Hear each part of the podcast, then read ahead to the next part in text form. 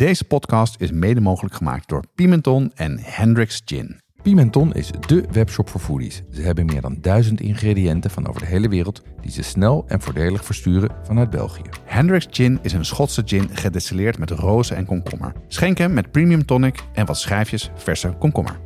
Ook bij ons geldt geen 18, geen alcohol. Jonas, wat is het eh, eerste wat je eet als je weer terug bent van vakantie? Ja, dat hangt een beetje af eh, hoe we gereisd hebben. Als we met de auto terugkomen en we zijn op tijd, dan gaan we meestal rijden we meteen door naar de, de Thai om de hoek. Die is Ja. naast een Albert Heijn. Dan eh, duikt een van ons de Thai binnen en de ander de, de Albert Heijn om dan het melk en het brood voor de volgende ochtend te hebben. Deze keer heb ik het anders gedaan, want we waren wat later thuis. Toen heb ik wat Japanse rijst gekookt. Had nog gyoza's in de vriezer en een miso soepje gemaakt. En eindelijk weer eventjes andere smaken en andere dingen eten. Dus was heel fijn.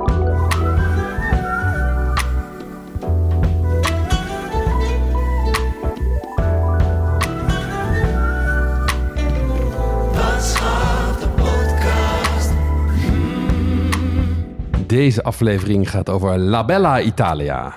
Ehm, we zijn allebei dit jaar naar Italië op vakantie geweest. Hadden we niet afgesproken, Nee. maar is wel zo gegaan. Ehm, en toen we het daarover hadden, zei van ja, dat is voldoende materiaal om het eens even met onze, met onze luisteraars over te hebben. Ehm, Ja, en dus- om van jou je ervaringen te horen, want dat hebben we eigenlijk nog helemaal niet gedaan. hebben we eigenlijk nog helemaal niet over gehad. Dus eh, we gaan het hebben over onze culinaire ervaring in Italië. Eh, van het diepe zuiden waar ik zat, tot de bergen in het noorden waar Jonas zat. Eh, en vooral wat ons opviel aan drie weken of meer in Italië rondeten. Ja, van, we gaan het hebben over pasta's, pizza's, maar ook de bistecca Fiorentina. Eh, nou, hoe is het om boodschappen te doen in Italië? Heb jij veel gedaan? En eh, waar hebben we het lekkerst gegeten? Dat heb ik inderdaad heel erg veel gedaan. Zeker. En eh, als je Italië zegt, dan zeg je natuurlijk eh, aperitivi. Daar gaan we het zo meteen nog even over hebben. En ik heb meteen wat voor jou meegenomen uit Italië. Ja. En uit de streek waar ik zat. Dit is de Amaro Salento. Wat is een Amaro dan? Ja, een Amaro is een bitter. Dus dat is een, een bitterzoete liqueur. Die zie je daar heel veel. Ja? Ehm, de bekendste is Campari. Dat is feitelijk ook een Amaro. Ehm, maar je hebt daar, als je naar een willekeurige bar gaat, zie je er vaak wel vijf of zes of tien staan.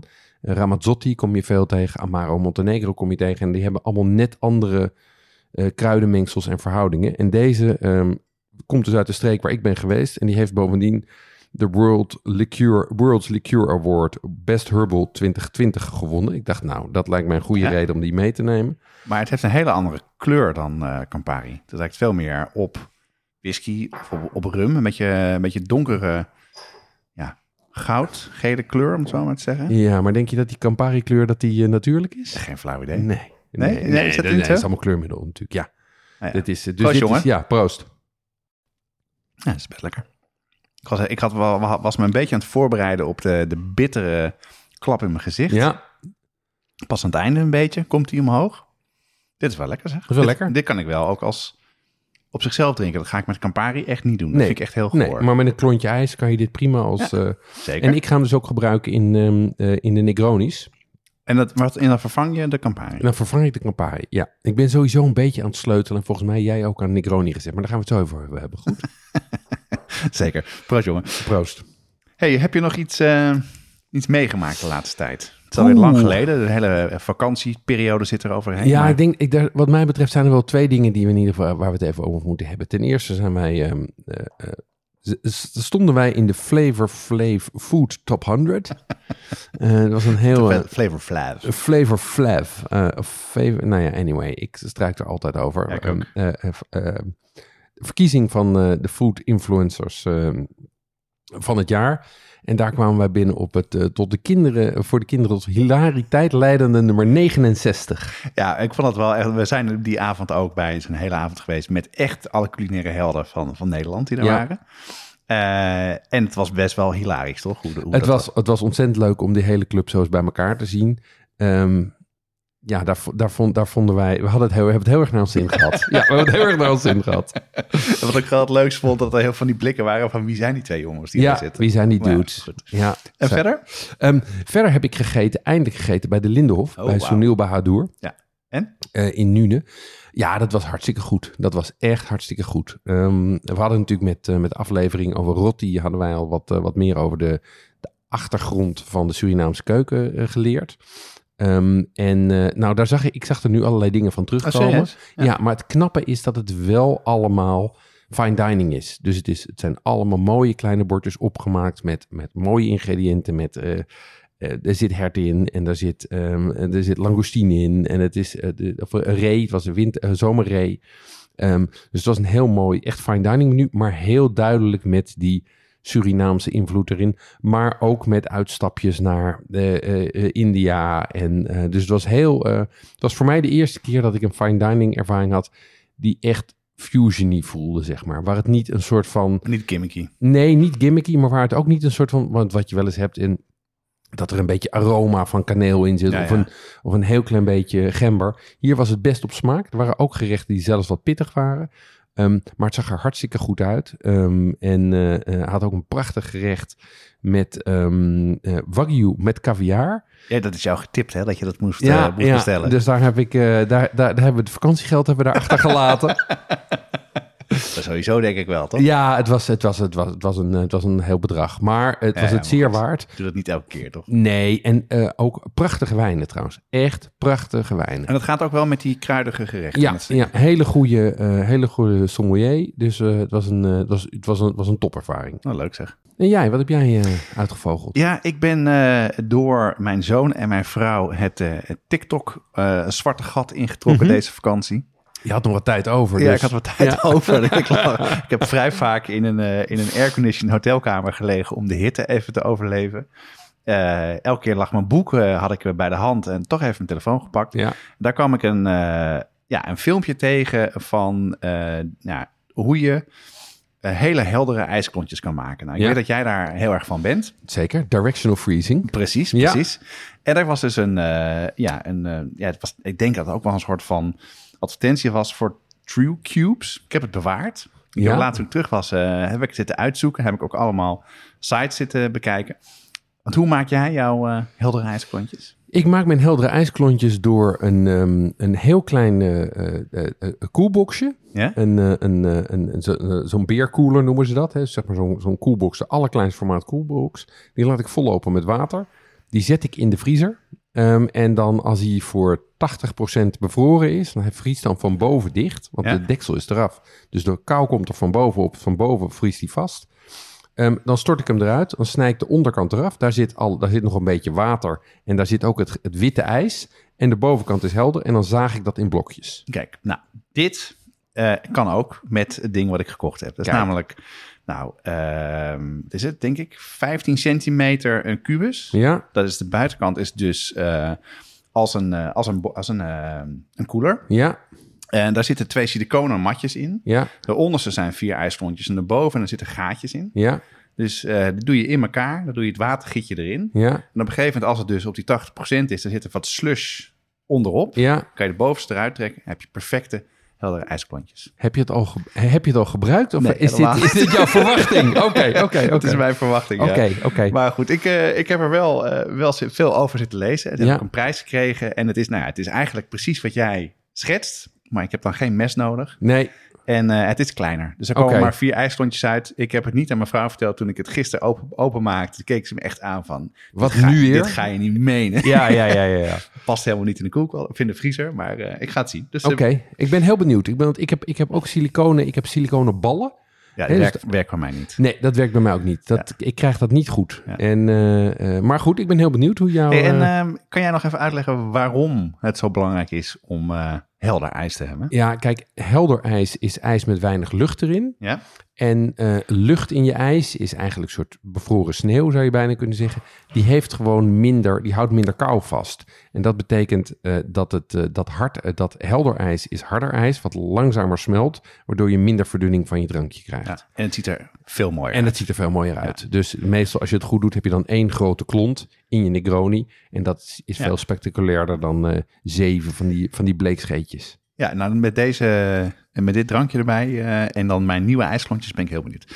Nou en verder, je gelooft het niet, maar mijn, eh, ik, mijn verbouwing is achter de rug en ik heb een nieuwe keuken en het is echt fantastisch. Moeten we niet de volgende keer bij jou in de nieuwe keuken opnemen, Jonas? Ik ik ben prima. heel benieuwd hoe kan jou... gewoon een keer langskomen. Ja, dat, nou, dit is natuurlijk een aanleiding om dat eens even te doen. Ja, Nee, kijk, ik, had, eh, ik zal wel eens wat foto's gaan maken als hij, eh, als hij netjes opgeruimd is. Maar ehm, ik heb ehm, een beetje naar aanleiding van de aflevering eh, die we gemaakt hebben over keukenontwerp. ja, Waar jij heel veel verteld hebt over hoe je je eigen keuken hebt aangepakt en research gedaan hebt.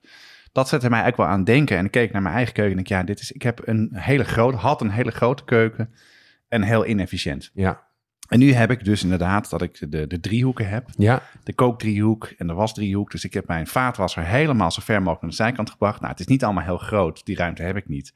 Maar het is wel perfect. En dan een kast erboven. Heb je er al uitgebreid in gekookt? Ik heb eh, ja, voor, een, voor de verjaardagsfeest van mijn vrouw heb ik erin gekookt. Ja. En toen was het echt prima. Ja? Maar wat ook heel top is, je kan ook heel goede cocktails in maken. Kijk. En de tafel staat ernaast. Dus, eh, en ik heb dus, ehm, net zoals jij, heb ik een roestvrijstaal eh werkblad. Ja. En dat is echt een feest. Wat een feest is dat, ja, hè? Daar kun je echt niet over na te Nee.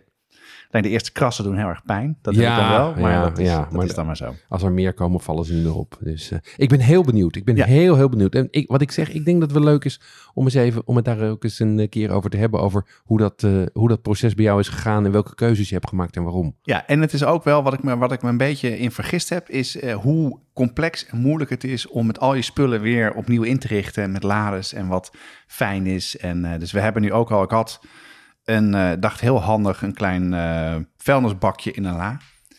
En eh, toen zag ik jouw post een keer op Instagram daarover. En toen dacht ik, ja, ik heb die andere nog in de, in de, in de kelder staan. Dan had ik hem gewoon even neerzetten. Ook mooi roestvestaal, past ook perfect en het is echt zoveel fijn. Dus Ja. dat soort dingen gaan dan wel gebeuren. Ja, ja. Maar in eerste instantie het idee dat je gewoon met één stap overal bij kan, is echt helemaal te gek. Ja, ja. ja, en met het inrichten zal je ook merken, dat gaat ook in fases. Hè? Je moet ook niet proberen dat in één keer perfect te doen. Zo'n, zo, het, is net als een, het is net als een paar schoenen, je moet hem ook gewoon een beetje inlopen. Op onze site hebben we ruim 400 recepten staan, maar voor meer dan 200 ingrediënten moet je toch echt even naar een speciaalzaak gaan of een toko. Ja, en vanaf nu kan je die dingen online vinden bij onze partner pimenton.be. Dat is de webshop voor foodies en hobbycooks. We hebben inmiddels al onze recepten gekoppeld aan een webshop. Bestellen gaat dus heel makkelijk. Het is alleen klikken op een link in de ingrediëntenlijst. Ja, en Pimenton zit in België, maar bezorgt in de hele Benelux voor 3,95. Ga naar pimenton.be om te bestellen. En leden van de brigade krijgen 12% korting. En de actuele kortingscode vind je onder andere in de nieuwsbrief.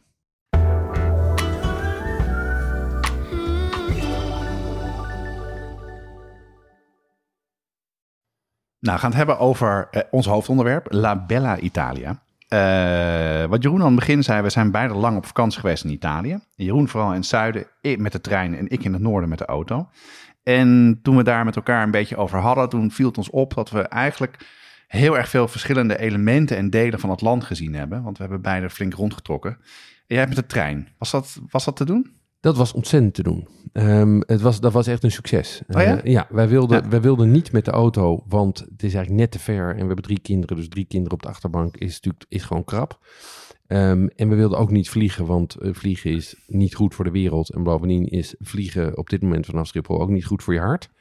Dus, eh, dus, dat- dus dat, Zeker niet met drie pubers. Nee, dus, dus wij zijn met de trein gegaan en, en dat was een feest. Ehm daar naartoe is al prima, want je zit dus, dat had ik me ook helemaal niet gerealiseerd. Je kan gewoon in een dag van Amsterdam in Milaan zitten. Dat Ja. is, eh, eh, Ja. als je zeker als je over Duitsland gaat, dan stap je hier om negen uur in en ben je s'avonds om zeven uur ben je in Milaan. Ehm, en de treinen in Italië, die zijn subliem. Oh? E- Echt hartstikke goed. Je zou zeggen hè, dat een, een land heeft natuurlijk toch een wat, eh, wat laat ik zeggen, chaotische organisatie vaak. Dat geldt voor de treinen niet. Nee. Zowel het harde product, zoals we dat in eh, luchtvaarttermen noemen. Dus je, je, gewoon de trein en de stoelen en het op tijd rijden. Dat is hartstikke goed. Maar ook het zachte product, dus de service en de ontvangst. Het is echt allemaal hartstikke goed geregeld. Vooral die Freccia Rossa, dat is hun hoge snelheidstrein. Die rijdt zowel langs de westkust als langs de oostkust helemaal naar beneden en weer terug.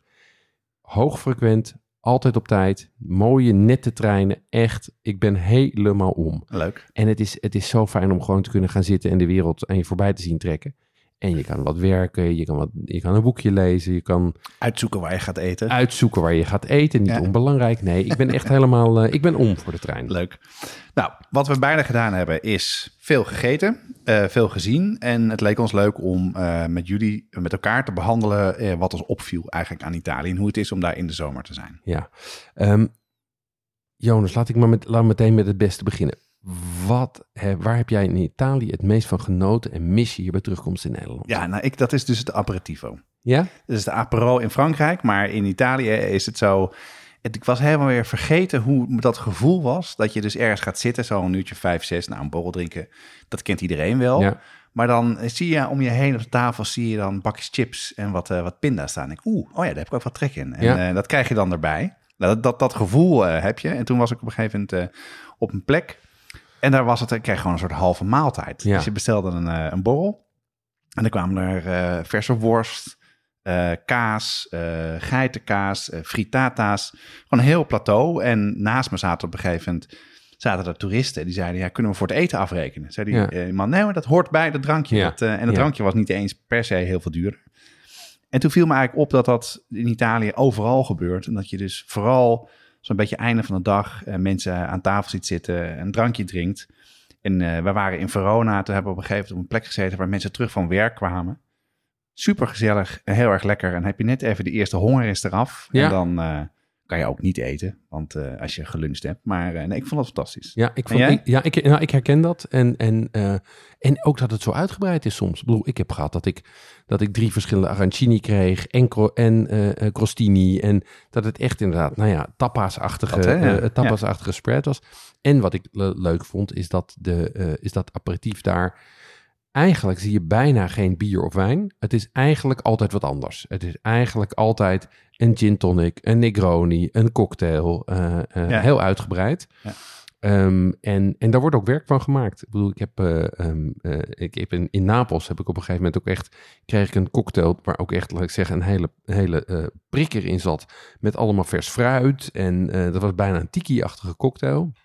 En verder hadden we natuurlijk overal Negronis. Ik heb heel veel Negronis gedronken, maar dat waren ook niet altijd goede Negronis. Nee, ik weet niet hoe dat bij jou was. Nee, ik ben een beetje...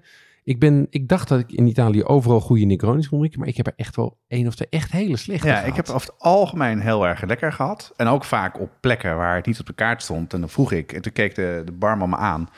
Oh, dat kan ik wel even voor je maken. En dan kreeg je dat. En dus ook voor 6 euro, Ja. 7 euro. Dat was de gemiddelde prijs. Maar ik ben ook in Turijn geweest. En Turijn staat bekend om eh, zijn vermoed. Ja. Want dat is ook waar eh vermoed, eh, dat segment vandaan komt. Mhm. En daar was het op een gegeven moment bloedheet. En iedereen was een beetje chagrijnig. En we moesten even zitten en eten. En die stad was leeg. Want ja, in die hitte zit iedereen binnen. En te wachten tot de zon weggaat. En dan komt iedereen weer naar buiten. Mhm. Dus met allemaal andere toeristen op een pleintje gezeten. Wat net te heet was. En toen kreeg ik dus een Negroni. En ik nam één slok. En ik denk, ja, dat, dat klopt niet. Het is Nee. heel bitter. Heel, ja, gewoon eigenlijk niet lekker. Oké. Dus ben ik nog teruggelopen. Gevraagd van, is het, klopt het? En toen keek die man me een soort van boos aan. Toen eh, Oh ja. heb ik hem maar laten staan. Oh ja, Ja. oh ja. Nee, ik, ik, had, ik, had een, ik had dat in een, eh, in een agriturismo. Daar bestelde ik een Negroni. En toen kreeg ik een, nou, ik denk formaat, eh, formaat limonadeglas. Oh ja? Helemaal vol. En ik drink het en het, dat smaakte gewoon helemaal, het, dat smaakte mm, naar niks, zeg maar. Heel weinig smaak. En toen ben ik teruggegaan en heb ik gezegd, ja, wat, wat is dat? En toen bleken ze het hebben gemaakt met Campari soda. Dus Ah, ja. eigenlijk was het gewoon een, een, een, Americano. een Amer- eigenlijk was het een Americano met een beetje gin er doorheen. Even voor de, voor, voor de luisteraars. Een Americano is eh, eh, vermoed Campari en eh, Spa. Ja, Ja. En, en Spa. Ehm, en overigens heb je ook de, de Negroni Sbagliato. Ja, die kwam ik ook tegen. Ja, dat is dan met, dat is een beetje een soort kruising tussen een Aperol Spritz en een Negroni, toch? Ja, dat is, dat is Campari, ehm, vermoed en ehm, Prosecco. Ja, ook wat gin hoor. Heb ik ook gezien daarin. Ook, oké. ja. oké. Ik ken hem vooral met, eh, met Prosecco. En, ehm, maar het viel mij op dat ze dus niet overal goed zijn. Nee. Ehm, Maar ze en- kennen het overal wel, hè? Dat vind ik wel weer grappig. Hier in Nederland is het vaak dat ze heel veel mensen je aankijken of je gek bent als je het bestelt of als je erom vraagt. Maar daar weet iedereen het gewoon. Ja, weet iedereen het en kijkt niemand je ook gek aan. Dus eh, het was weer een, en ik, ga, ik ben wel zelf nu ook wat aan het sleutelen aan mijn eigen ideale cocktail. Nee, kom maar door binnenkort. Daar ben ik heel benieuwd naar. Ja, wat ik net al zei, als je onze reizen soort van samenvoegt, dan hebben we een beetje de, de belangrijkste regio's van Italië wel gehad. Hè? Van het noorden tot het zuiden, tot het, tot het midden en, en de kust ook. Ehm, en toen we er een beetje over aan het praten waren met elkaar, toen kwamen we er toch wel achter dat er enorme regionale verschillen zijn. Ja. Dus ik ben wel heel benieuwd, want jij bent heel erg in het diepe zuiden geweest, toch? Ja, Helemaal ja. in de hak. Ja, wij zijn. Hoe wij was zijn- dat? Ja, wij, wij zijn dus eh, even om het eh, eh, inderdaad te schetsen. Wij zijn vanuit Milaan met een nachttrein naar Brindisi gegaan. Ja. En Brindisi zit dus helemaal in de hak. Dat is ook waar zeg maar de oversteek naar de ferries naar Griekenland is. Ken ik nog uit mijn studententijd. Precies. Ehm, en die regio, dat is, dat Puglia. Dat, is een, dat was van origine een hele arme regio. En wat mij daar opviel is dus inderdaad die cucina povere. Dus je ziet heel veel hele eh, eh, eenvoudige gerechten. Ja. Veel groenten, veel peulvruchten, eh, pasta. Heel klein beetje vlees. En dan vooral, laat ik zeggen, minder courante delen. Dus paard, konijn, ehm, dat, soort, dat soort dingen. Ja. Ehm, en wat ik ook opvallend vond, was een best duidelijke Griekse invloeden. Oh, serieus? Ja, dus je, ik zag zo, ik zag... Het Patras. eh, nou, eh, Ja, daar, van, daar gaat de ferry vandaan naar precies. Brindisi. Ja, ja. En, Ja. En, en wat ik bijvoorbeeld daar tegenkwam, waren die was soort van rog, geroosterde roggebroodjes. Die heb ik vorig jaar ook in, eh, op Kreta gezien. Oh, wat grappig. En die kwamen hier, zaten die eigenlijk als een soort bruschetta, werden die ook weer eh, Ah, ja. geserveerd. Ehm, dus, dus dat viel me op.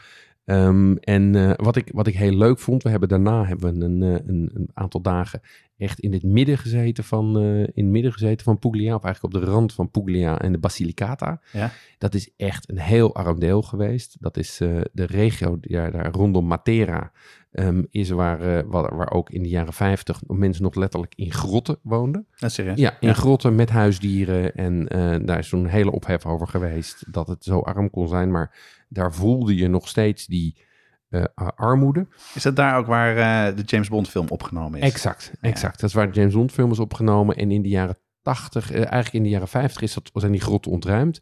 En in de jaren 80 hebben ze die grotten weer... ehm, kon je die grotten kopen voor 1 euro, mits je ze zou ontwikkelen. En nu is dat dus een, een, bloeiende, eh, een bloeiende stad met allerlei kunstenaars en restaurantjes. En eh, ehm, nou ja, wat, je natuurlijk vaak ziet bij, eh, bij gerenoveerde gebieden. Maar wat viel je daar op dan, qua eten? Nou, een van de dingen, we, we hebben daar dus een aantal dagen gekookt zelf. Eh, Oh ja, nou, leuk. wat me, wat me opviel was dat de markt echt fantastisch was. Echt een, een overweldigend aanbod aan Ja. vooral groenten. Ja. Eh, en groenten en fruit, ehm, en maar ook pasta's. Ehm, en een van de dingen die ik daar heel leuk heb gemaakt is eh puntarella. Wat is dat? Ja, puntarella is eh, eigenlijk een. ehm, het, het, het zit in de familie van de andijvies. Mhm. Dus het zijn een soort. Een, een, het, het zijn lange, lange bladeren, lange witte stengels met groene blaadjes aan de zijkant. Heel erg bitter. Ehm, en ehm, die, eh, die verwerk je bijvoorbeeld in een pasta. En het grappige is dat de pasta die ik daar in een lokaal eh, kookboek tegenkwam, is een pasta van orecchietti met puntarella en anchovies. En ik denk dat dat de eh, oermoeder is van, jou, eh, van jouw bekende gerecht, eh, broccoli met, best met kunnen, ja. orecchietti en Ja, anchovies. Ja. Want je bereidt het op precies dezelfde wijze.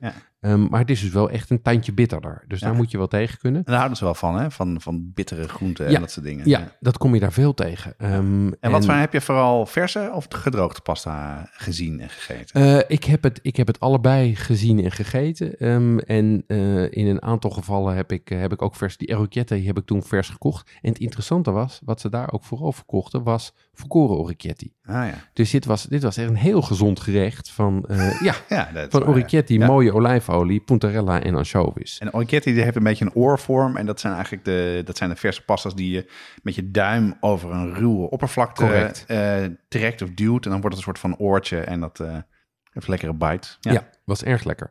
Ehm, dus, dus veel groente. En wat mij opviel was vis. Ehm, en vis, ik had daar eh, hoge verwachtingen van. Ik ben daar ook bij een aantal viszaken geweest. Viszaken in restaurants. En dat viel mij toch een beetje tegen. Zo. Ehm, nou, er was best een fors aanbod. Maar als je ging kijken, was het eigenlijk allemaal kweek. Of geïmporteerd. Ja? Ehm, eh, eh, en of bevroren geweest. Ja, ja. En ook, ook in Brindisi, wat natuurlijk echt aan de zee ligt, daar ben ik bij de beste vis, viszaak geweest. En dat was toch een beetje zoeken. Ehm, de tonijn die ze daar hadden, dat was wat je wel vaker ziet in die landen. Zo'n heel grote blok bloederig vlees. Ja, ja, ja. Met, met zwarte en eh, met, met zwarte grijze strepen erin. Ehm, en er zat een. eh, eh, en daarnaast hadden ze ja, kweekzeebaars, kweekdoraden.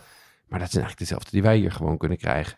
Dus ik was, wat, ik was licht teleurgesteld in, in de verkrijgbaarheid van de, van de vis. En ook de, de prijzen vond ik ook aan de hoge kant. Ja, maar het kan natuurlijk ook gewoon zijn dat, dat in de Middellandse Zee gewoon minder vis tegenwoordig zit, toch? Dat is het punt natuurlijk. Er is, maar ja, in eh, Spanje is, het, eh, is, dat, is die aanvoer veel beter. Ja, ja. Maar die gaan natuurlijk verder weg, hè? Die gaan natuurlijk, die vissers vanuit, eh vanuit Galicië en ook vanuit Andalusië, die gaan gewoon, helemaal de zee op. de zee op. Ja. Ja, interessant exact, zeg. Exact. Hey, en jij bent begonnen in de bergen in Zuid-Tirol. Dat zal totaal anders zijn Ja, dat was ook, ik, dat was ook heel grappig als ik nu naar je luister. Er zijn heel veel dingen die ik helemaal niet heb gegeten en gezien. Oké, Vis niet. nee. Ik heb heel weinig groente gegeten. Op zich eh, kan je dat wel bestellen met salades. Maar dat stelde gewoon, was gewoon een simpele salade. En, en weinig groente bij gerechten. En we zijn begonnen eigenlijk eerst in München begonnen. Toen afgezakt door Oostenrijk naar, eh, naar Bolzano. En dat zit, zit echt heel erg in het, eh, ja, een beetje in het noorden van Italië in Ja. de bergen. En, eh, en dat is een soort van twilight zone waar het zowel eh, Duits is Ja. als Italiaans is. Dus iedereen spreekt ook Duits daar en Italiaans. Mhm. Dus de ene dag hebben we daar eh, in een Italiaans restaurant gegeten. En bestelde mijn zoon, die bestelde, die houdt heel erg van schnitzel. Ja, Dus een cortelletta Milanese la- zat nog op de kaart. Dus hij denkt, nou, ik krijg een kleine schnitzel. Die kreeg een mega stuk Ja? vlees. ja, dat werd voor hem zo'n neergezet. pannenkoek. En ik zag mijn vrouw echt kijken. Oh, dat gaat helemaal nooit goed. En mijn zoon kreeg een grijns, groter dan hij kon bedenken. Die was ook, was ook heel erg lekker. Met een heel groot stuk bot eraan. En het viel helemaal over, de, over, de, over het bord heen. Maar je hebt daar dus heel erg veel vlees, maar echt veel van dat Duitse vlees Ja, gestoofd, wat je ook eh, ja, in Zuid-Duitsland dan, eh, dan vindt. En dan zijn we daarna eh, naar Verona geweest, wat Mhm. daar dus vlakbij ligt. Dat is eh, een paar uur rijden. En dat zit dus eigenlijk daar waar de bergen ophouden, daar is Verona. En daar merk je ook heel erg als je op de kaart kijkt, dat er dus ook heel veel bergingrediënten zijn. Polenta is daar veel te vinden, zelfs Ja. in de zomer. ja, Eh, truffel eh, was er ook. nice. Er was zelfs een, een restauranteigenaar die vertelde dat, ja, ja zomertruffel, hè, dat moet je eigenlijk niet doen. Nee, Maar ja, het is op een of andere manier dit jaar een heel erg goed jaar geweest voor zomertruffel. Oké. Het heeft ju- op het juiste moment geregend. En dat was ook echt super lekker. oh, dat, dat belooft wat voor de wintertruffel. eh. Als het gaat regenen. Dat is een beetje ja, het punt ja, natuurlijk. ja, ja, dan moet het nu gaan regenen. Dus het was zo droog overal. Dus, Ja. ja. ja, dat was heel leuk om daar te zien. En eh, ik heb daar op een gegeven moment ook ehm, eh, pasta met ehm cacio en pepe gegeten. Ja. Dat, is, dat komt ook heel erg uit die, ik weet niet of het per, per se uit die streek komt, maar dat is dan kaas met peper. Ja. En ik wil dat gewoon wel eens een keer eten, had het nooit Ja. gegeten. Dit was kaas met peper en truffel. Dus die Kijk. was, eh, was helemaal goed. ja, zo maak je alles lekker. En, Ja, wel, nou, en het was wel echte truffel, hè? Het was echt de truffel en hij was ook eh, goed. Het was, dat herinner ik me nog van toen wij in Piemonte geweest zijn, dat die truffel ook smaak heeft. Ja. Niet alleen maar geur en textuur, dat had hij nu ook. En het was gewoon ontzettend lekker gemaakt. Nou ja, voor de mensen die het niet kennen, is je maakt eh, een, romige saus met veel kaas en peper. En dit was een hele goed gemaakte pasta erbij. Niet te veel. En het was perfect. Het was een mooi lunchgerecht. Lekker. Helemaal top. Lekker. Ja, het, het grappige is wat jij zegt, truffel. Wat ik dus in Toscane veel tegenkwam, waren van die truffelwinkels, zeg maar. Ehm, winkels Oh ja? die alleen maar truffelproducten verkochten. Maar dat was allemaal, ik had daar een Allemaal beetje... potjes, hè? Ik, ja, en ik had daar een beetje Nutella gevoel bij. Want het waren er, het waren er te veel en met te weinig, eh, ehm, eh, eh, met te weinig bezoekers. Dus een beetje de Nutella zaken die we in Amsterdam ja, hebben. precies. Van die, Dat, dat ze potjes verkochten voor, nou weet ik wat, 40, 50 euro. ja. Volgens mij allemaal truffel eh, essence. En, ik denk vooral gericht op de toeristen. Dus volgens mij was dit gewoon een soort, was het, is gewoon een, een, een scam. met truffelproducten voor te hoge prijzen aan toeristen verkopen. Ja, kan zeker. Ik heb het, eh, ik heb het minder, veel minder gezien, Ja, maar wel veel op de kaart gehad. Eh, en dat was het goed. en dat was ook goed. Ja, nee, het grappige is, ik heb geen truffel gezien. Op Echt waar? Nee, nergens. Op Oh, een- ik heb echt eh, vooral truffel, nou truffel een beetje, maar vooral eekhoornsbrood en heel erg veel vlees, dat dingen. Dat is het enige wat, wat ik heb, stond. nee, ik heb, nee, ik heb groenten gezien, ik heb vis gezien. Maf, hè? Ja, Ja. totaal anders. Ja, ik heb dus in het noorden vooral heel erg veel vlees gegeten. Ja, dat zei je al. Ja, en, en eh, dat, was, eh, dat begon vooral in, eh, in, in Toscane, in, bij Florence waren we. Waren we bij een restaurant en daar bestelde ik carne cruda. Ja, Nou, voor de mensen die het niet kennen, dat is een soort van tartaar. Ja. Eh, gehakt, eh, gehakt vlees. Er zit zout en olijfolie doorheen. Hier zaten ook wat andere de stukjes groente doorheen, een beetje selderij zat erbij. Oké. Ehm, en daar was dus die truffel overheen gedaan. Kijk. Dat, en ik had het besteld en ik had er heel erg vertrek in, want ik kon het nog herinneren van Piemont. Maar mijn vrouw zat me zo aan te kijken. Ja, dat was bloedheet. Ja. Fantastisch uitzicht over, eh, over de stad. En dan ga je gewoon zoveel vlees eten. En, eh, maar toen nam ze een hapje en dan eh, was toch heel snel de helft van mijn, van mijn hoofdgerecht was verdwenen naar de andere kant. Ja, ik heb overigens heb ik in. wij, wij zijn ook even in Toscane geweest. Want wij hebben onze reis beëindigd even. Want wij zijn vanuit, dus vanuit Brindisi zijn we naar Napels gegaan. En vanuit Napels door naar, ehm, eh, eh, naar Arezzo. En dat is zeg maar het binnenland van Toscane. En daar heb ik ook wel eh bistecca Fiorentina gegeten. Ja, ja. Ehm, Het is, dat hebben wij niet gedaan. Want elke keer op de kaart stond dat. Ja, En dat was, nou ja, dat was dat eh, per 100 gram afrekenen. Ja. En gemiddeld is het twee, nou ja, was het twee kilo of zo. Ja, dat lukte me gewoon niet. Mijn Nee. zoon vindt het heerlijk, maar dan blijft er zoveel over. Dus het was eigenlijk... Elke keer dacht ik, nou, misschien lukt het nu, maar dat is mij niet Nee, ik heb, Ja. het, ik heb het ook alleen zelf gemaakt. Ehm, ik heb één keer een, eh, een, een bistecca, niet Fiorentina, maar gewoon een, een, eh, een kalfs, eh, eh, een kalfs, Een eh, kalf een kalfs genomen. Nou ja. ja. Zelf bereid op, op open vuur. Ehm, en dat was ook wel leuk, want dat was een, dat vuur moest je daar, dat maakte je dan van oude olijf. Het was een huisje wat we hadden gehuurd. En dan kon je buiten een fikkie stoken. En dat maakte je van oud olijvenhout. Ehm, maar je moest dus eerst je vuur stoken. En vervolgens, als dat dan kolen waren, pas dan kon je erop gaan barbecuen. Ja, ja. Dus je was zeg maar twee uur van tevoren bezig. Maar het slimme was dat ze die hele vuurplaats daarop hadden gebouwd. Dus die was vrij diep. En achterin stookte je een vuurtje. En voorin stond op pootjes een rek. En dan Ah, harkte gewoon je, je kolen harkte je onder het rek. En kon je zo grillen. Super. Ja. En daarna heb ik dus ook nog, toen ik in Toscane was, heb ik, ehm, heb ik een bistecca Fiorentina gemaakt. En dat was wel ontzettend lekker hoor. Ehm, het was een, eh, naar een lokale slager gegaan. Ik zal wat foto's ervan op Insta zetten. Dat was een feest. Die had dus gewoon vijf of zes soorten vlees liggen. Ehm, en dan kon je aanwijzen welke je wilde. Nou, ik wil natuurlijk de lokale, de, de, de Cian, Cian, Cianina. Cian- Maar dat hoort, hè? Je moet het van lokaal vlees Ja. eh, eten en je moet het op, eh, op kolen Op bereiden. kolen, precies. Ehm, en het grappige was overigens dat hij dus, toen ik vroeg om bistecca Fiorentina, hij noemde ook gewoon Schots en Iers vlees. Dus, ik- dus ik geloof dat hij niet werd gehinderd door, Ja, die, eh, door die obsessie. Maar ik heb dat lokale genomen en dan wijs je gewoon aan hoeveel je wil hebben. Dat hakt hij voor je af. Ehm, en ik moest, werd ook gevraagd, ik kon kiezen tussen of ik een eh, of ik een stuk eigenlijk van de achterkant wil hebben. Wat wij van de steekaflevering weten. Zeg maar de T-bone of porterhouse met een groot stuk filetto. Ja, dan heb je dus Of- entrecote en filet eh, met een stuk bot ertussen, toch? Exact. Ja. Of dat je de voorkant wil hebben en dus eigenlijk een ribeye hebt. Ja, ja. ja. Ehm, en ik heb gekozen voor die, eh, voor die achterkant. Ja. Ehm, en het, het grappige was, ik, daarvoor moest ik een vuurtje maken bij een agriturismo waar we zaten. Dat kreeg ik eigenlijk niet goed aan de praat. En toen kwam een van die jongens die daar pizza's aan het bakken was in het eh, restaurant. Die kwam even kijken. Zei, oh, je hebt meer kolen nodig. En die kwam vervolgens met een, met een schep, letterlijk een schep. Die schept gewoon een, een schep kolen uit zijn pizza over. Loopt daarmee naar mijn barbecue, gooit ze zo Oh, erop. leuk. En ik was in business. Ja, en heb je Dus, hem nog eh, een stukje gegeven of niet? Natuurlijk niet.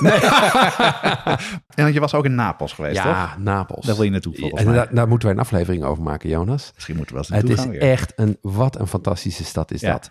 Ehm, het is, als je het vergelijkt met Turijn, is het echt ruig. Och, het is totaal anders. het is totaal anders. Het is, eh, het, is een, het, is een, het is een hele compacte stad. Ja, Dus eh, eh, heel hoog gebouwd, dicht op elkaar, nauwe straatjes.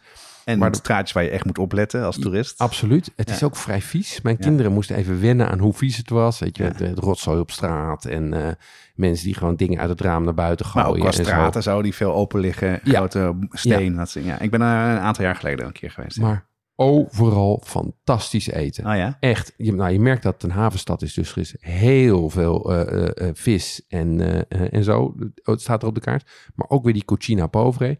Ehm, we hebben daar echt heel ontzettend goed gegeten. Ehm, zowel eh, gewoon klassiek, dus zeg maar eh, antipasti, eh, pasta en secondi. En natuurlijk ook pizza. Ja, ja. Ja, En ze zeggen dat daar de pizza vandaan komt, toch? dat zeggen En ze dat, zeker. dat je daar ook de beste pizza kan eten. Nou, jou een beetje kennende heb je dat vast van tevoren uitlopen zoeken. En, eh, Ja. en, en heb je dat eh, gevonden? Heb je daar de lekkerste pizza gegeten uit je leven? Nou, wat, wat het het interessante is dat er natuurlijk meerdere plekken zijn die claimen dat ze de, de, de pizza plant. Wel in eh, Italië, Ja, ja. eh, in, in, in Napels zijn er een aantal eh, zaken die dat claimen. Je hebt daar Michele, Ja, zo je, je, hebt. Sorbino. Dus, eh, maar het interessante is, je hebt in Napels heb je één straat en dat is echt een soort van pizza alley. Ja. Dat is een buitengewoon toeristische straat. met, ik denk, elke andere zaak is een pizzazaak. Ehm, en die verkopen daar, eh, en die verkopen dus de pizza Napolitana. Sommige met veel meer garnering erop. Want eigenlijk is de klassieke pizza is alleen, ehm, eh, eh, is alleen ehm, margherita en marinara. Dus tomatensaus en, en al dan niet met mozzarella. En wij hebben uiteindelijk gekozen voor sorbino. Ehm, omdat dat een, een, nou ja, dat zag er gewoon, dat zag eruit als een grote populaire zaak. En was ons aanbevolen geworden. Ehm, en daar hebben we een, eh, een pizza gegeten. Nou, sowieso is om binnen te komen is al een uitdaging.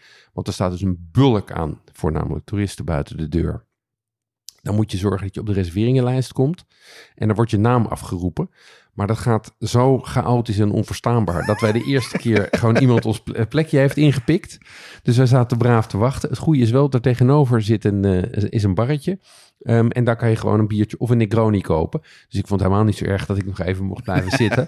Ehm, maar, eh, en vervolgens kom je die zaak binnen. Ja, en dan is de keuze uit, een, eh, uit ik geloof dat ze zeven of acht verschillende pizza's hebben.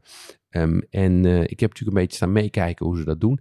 En die pizza was echt wel subliem. Ja, ja. Ja, Voor de mensen, eh, leg eens uit, wat is een, een pizza Napolitaan? Of een, een- echt een pizza uit Napels? Want dat is heel anders dan, dan veel pizza's die we gewend zijn, toch? Ja, nou, eh, kijk, de pizza zoals ik hem daar had, want je hebt daar weer verschillen, je hebt daar verschillen in.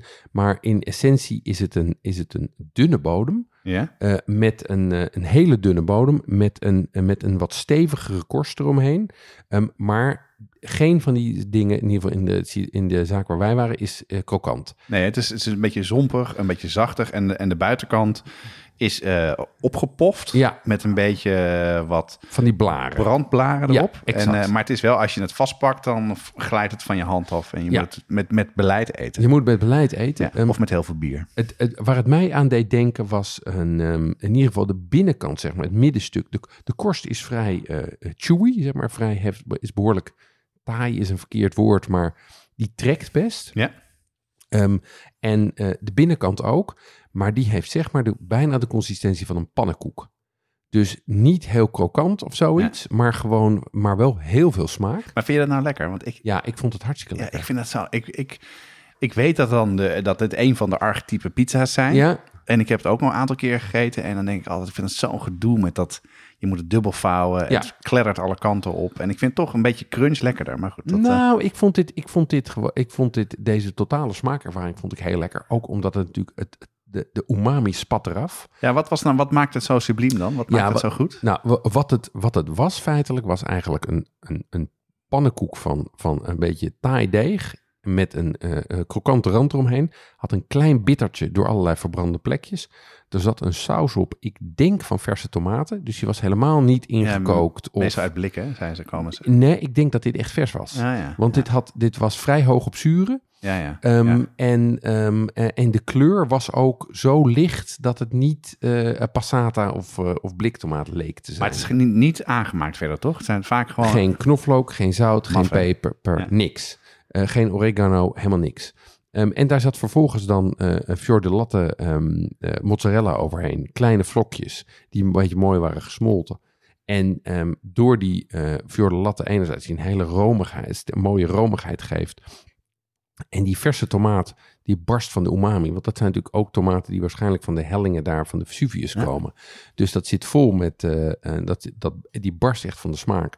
Ja, vond ik dat, een, vond ik dat ontzettend lekker om te eten. Leuk. Ehm, en eh, ik heb natuurlijk ook even staan kijken hoe ze het doen in de keuken. En ik zag wel dat het deeg echt heel erg nat was. Ja, Dus ja. ik denk dat dat, eh, ehm, dat is voor mij ook even een projectje om te kijken of ik daar een beetje in de buurt kan komen. Ja, het is wel grappig, want ik heb, ik heb niet veel pizza's gegeten, maar toevallig in, in Toscane, in San Gimignano, ehm, zijn we gewoon heel snel ergens gaan, gaan zitten op een terras wat vrij was. Ik denk, nou, ik moet maar zien of het lekker wordt. Maar trouwens, ik heb maar twee keer niet lekker gegeten in, in bijna drieënhalve week. Oké. Dus dat vind ik ook alweer bijzonder. En daar hadden ze hele dunne pizza's. Super harde, krokante bodem. En toen dacht ik, ja, dat heb ik ook een keer eerder in Toscane gegeten. Ja? En eh, mijn vrouw was even de keuken ingegaan om te Aha. vragen van hoe maak je die nou? ja tuurlijk. Nou, die man eh, met in zijn Italiaans met handen en voeten vertellen. Nou, wat deed, wat deed hij nou? Ehm, ook dit is eh 24 uur eigenlijk staat het. Hè? Ja. Dus, het is ook lang gefermenteerd. en daarna wordt hij dus gebakken. ja? En daarna gaat hij nog een keer de oven in, maar dan met topping. Ah, dubbel gebakken pizza. Ja, ja. Oké. En wat die man zei, is dat het zorgt er ook voor dat als je het in je buik krijgt, Mhm. dat het veel minder eh, opzwelt. En veel minder vol gevoel geeft. En hij zei zelfs dat het ook voor qua gluten beter was. Dat die alweer afgebroken waren. Maar goed, dat kan misschien in de vertaling Ja. in naar Italiaans-Nederland misgegaan zijn. Maar ja, in die regio heb je het vaker. Heb je dus hele dunne, super krokante eh, korsten. Dus En dat noemen ze ook een pizza? Of ja, noemen ze pizza, ja. ja. Misschien zou het anders heten, maar het stond op de kaart als pizza. Dat klopt. Interessant. Nog meer eh, pizza-ervaringen? Ja, dan iets anders. Ehm, we zijn op een gegeven moment... eh, ik ben nou ja, een soort afgezakt van de bergen naar Florence... en dan een U-bocht eigenlijk terug weer naar boven langs de kust... onder Genua bij een plaatsje geweest... waarvan iemand zei, nou daar moet je naartoe... want daar hebben ze eh, de beroemde focaccia met, met kaas. Ja? Dan moet ik even zoeken hoe dat nou ook weer heette. Ehm, dat was in Recco. Ja. Oh, Reccio, zei die vrouw. Eh, nou, dat is al, al een heel avontuur om maar te komen. Want dan rij je eigenlijk een soort half door de bergen. En je gaat echt soort hard naar beneden, schuin eh, naar beneden. En er was één heel erg eh, obscuur zaakje. eh, wat er niet, ja, dat heb je vaak niet aan. Het ziet er van de buitenkant geef je het geen stuiver. Absoluut. Er stond een, een moeder met haar zoon binnen. En het enige wat ze maakte was dus die, die focaccia. En dat was dan een, een ja, pizzadeeg, wat heel erg dun uitgerold werd. Dat werd Ja. op een plaat gelegd. Ging heel erg veel kaas overheen. Eh, het heeft een bepaalde, het is niet stracciatella, maar het is een ander soort kaas. Het lijkt, het lijkt een beetje op mozzarella, maar het is toch anders. Het komt veel in die streek voor. Maar ik ben vergeten hoe het precies heet. Ja. Daar gaat dan weer eh, hele dunne deeg overheen. Mhm. Maken ze helemaal dicht. En dat gaat de oven in. Oké. Op een plaat, komt terug, snij ze in stukjes en dat eet je dan bloedheet op. Een soort kaassoufflé. Ja, eigenlijk wel, ja. Ja, ja, ja. Maar wel echt heel lekker, want omdat je het precies hetzelfde wat jij net schetste, eh, dat er dus toch ook van die, van die blaren op zitten en dat het in de oven geweest is. Het is wel enorm kazig. Ja. Hoe er staan ze voor in de rij? Dat is Ja, erg leuk. Het grappige is, en daar zie je dus weer het verschil tussen, tussen het noorden en het zuiden. Ik had ook een focaccia recept. Ehm, in een van die huisjes waar ik zat lag een kookboek uit de regio. Ehm, en daar had ik een recept voor eh, focaccia met aardappel. En dat Ah, is dus ja. een, eh, eh, dus dat is weer, bedoel, waar er bij jou kaas in zat, zat er bij mij aardappel in. Ja, maar ik neem aan dat hij bij jou ook een beetje gerezen was. Dit was Ja. gewoon echt zo'n Nou, soort platbrood. Dat is, een, dat is een verhaal op zich. Ik zal je vertellen. Ik zal je vertellen. Ik, Geef nog even een slokje. Ik had, dat, ik had dat recept gelezen en ik dacht, dat ga ik maken. Dus aardappels gekocht, eh, deeg gekocht, goede deeg gekocht en eh, gist gekocht. Dus ik dacht, ik koop levitate of iets, wat dat, iets wat die, wat, eh, van die term. Dus, ik, ehm, eh, eh, dus dat moest door, dus ik neem dat mee. En ik ben, mijn, ik ben mijn, mijn deeg aan het maken. En het idee was dat je het gist erbij deed en dan liet rijzen. En er ging, ge- er ging aardappelpuree doorheen. En vervolgens plakjes aardappel in rozemarijn Ja, ja, bovenop. puree ook nog. Oh, ja. Ja, dus ging een beetje puree doorheen voor de smeuigheid. Dus ik had dat gemaakt en ik gooi die, ehm, ik gooi dat, hoe heet dat? er- Ik gooi dat Gist. eh, gist erop. En ik vond het al verdacht wit poeder. Ik dacht, nou ja, het zal wel goed zijn. Dus ik gooi er water bij en de zaak begint enorm te bruisen. Als bakpoeder of niet? Was bakpoeder. bleek ik gewoon, bleek ik, bleek... En die stond gewoon op het rijtje van Ja, de ja, gisten. ja. En heette dus ook levitaten. Maar dit was dus net een andere, eh, een andere gist. Dus ik heb, en toen heb ik geprobeerd te bakken met bakpoeder. Dat was geen succes. Nee? Nee, nee, want dat was natuurlijk doordat ik ook het niet water... voor je humeur waarschijnlijk. Nee, en ik had het water natuurlijk er al bij gedaan. En dus dat begon helemaal... Oh nee, het was het. Want ik moest... Ik dacht, dat is gist. Dus ik moet het eerst even laten... eh, ik moet het eerst even laten wellen. Of Ja, noem je dat? actief Even, maken. even Ja. actief maken. Ja. En toen begon het al te bruisen. Dus al die bruiskracht was eruit.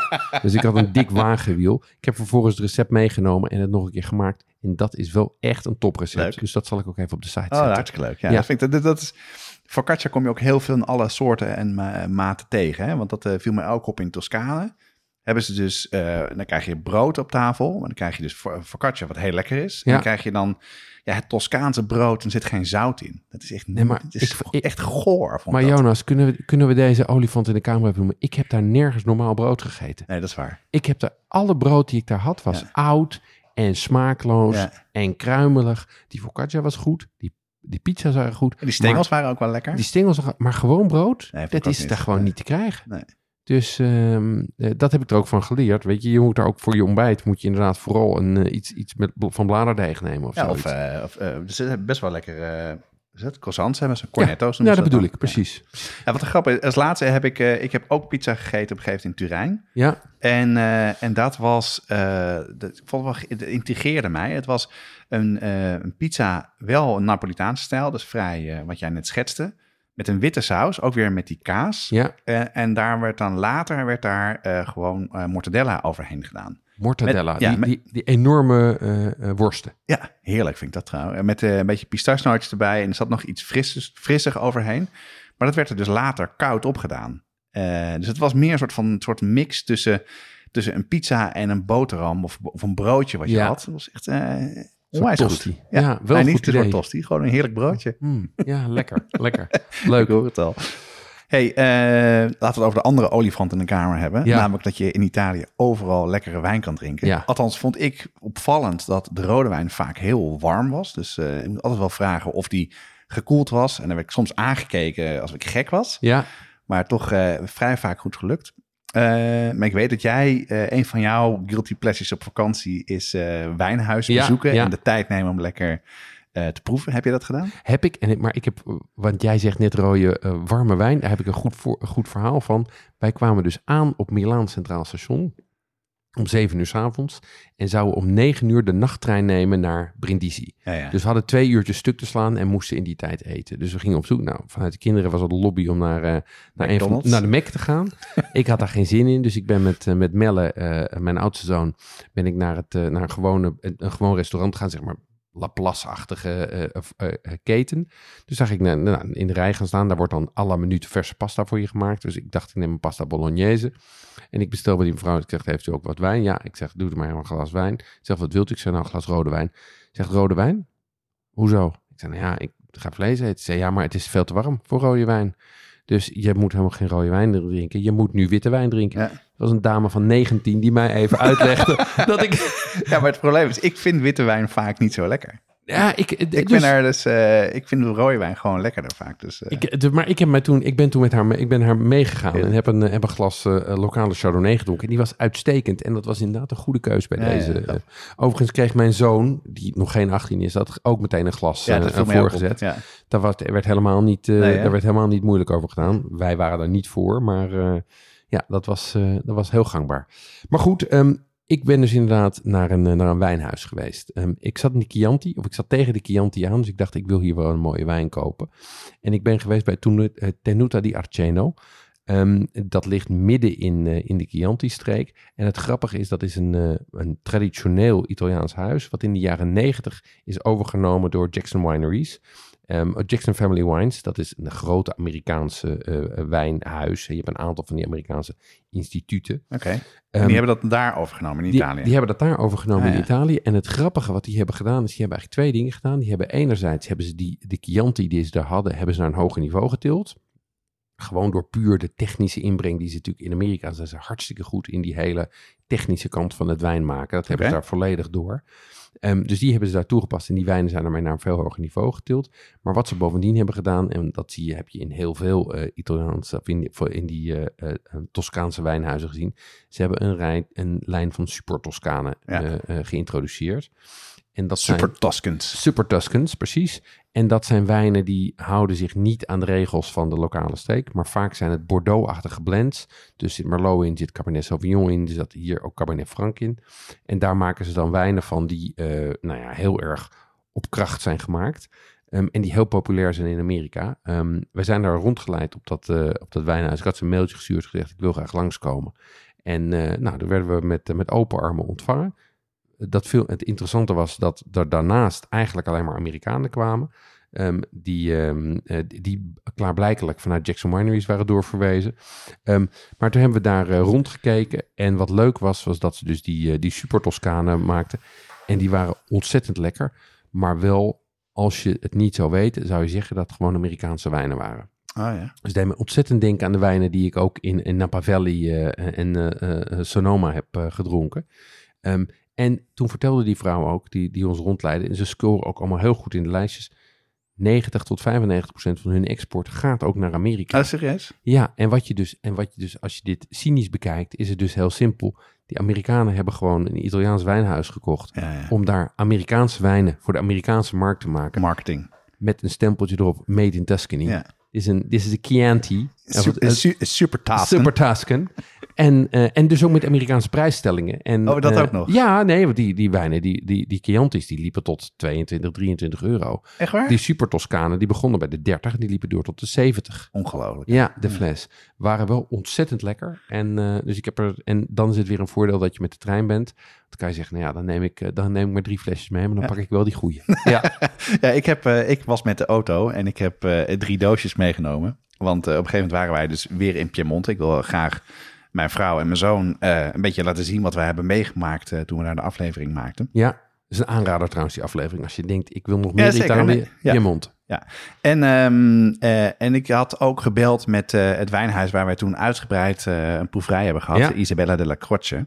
En toen zei ja, ik was hier in november, weet je dat nog? Oh ja, ja, ja zeker, ja, ja. Tuurlijk, ja. En eh, nee, ik ben hier met mijn, met mijn gezin en eh, ik wil mijn vrouw even laten zien. Dus komt het uit, kan ik langskomen? Oh ja, dat komt, komt wel wat later, want het is warm. En we waren ergens anders geweest. En ik kon nog herinneren dat naar, naartoe rijden was al best wel een uitdaging. Want het was heel stijl omhoog. Ja, ja, we reden met Rick mee in zijn, eh, Ja. in zijn, in, in zijn echte auto. Ja, vrij hard erachteraan. En ik reed nu en ik denk, ik ben helemaal verkeerd. Want ik reed echt over de kammen van die bergen. Wel fantastisch uitzicht met allemaal wijnranken. Ik heb doodstanks uitgestaan. Ik heb een beetje hoogtevrees. Links en rechts eh, echt van die afgronden.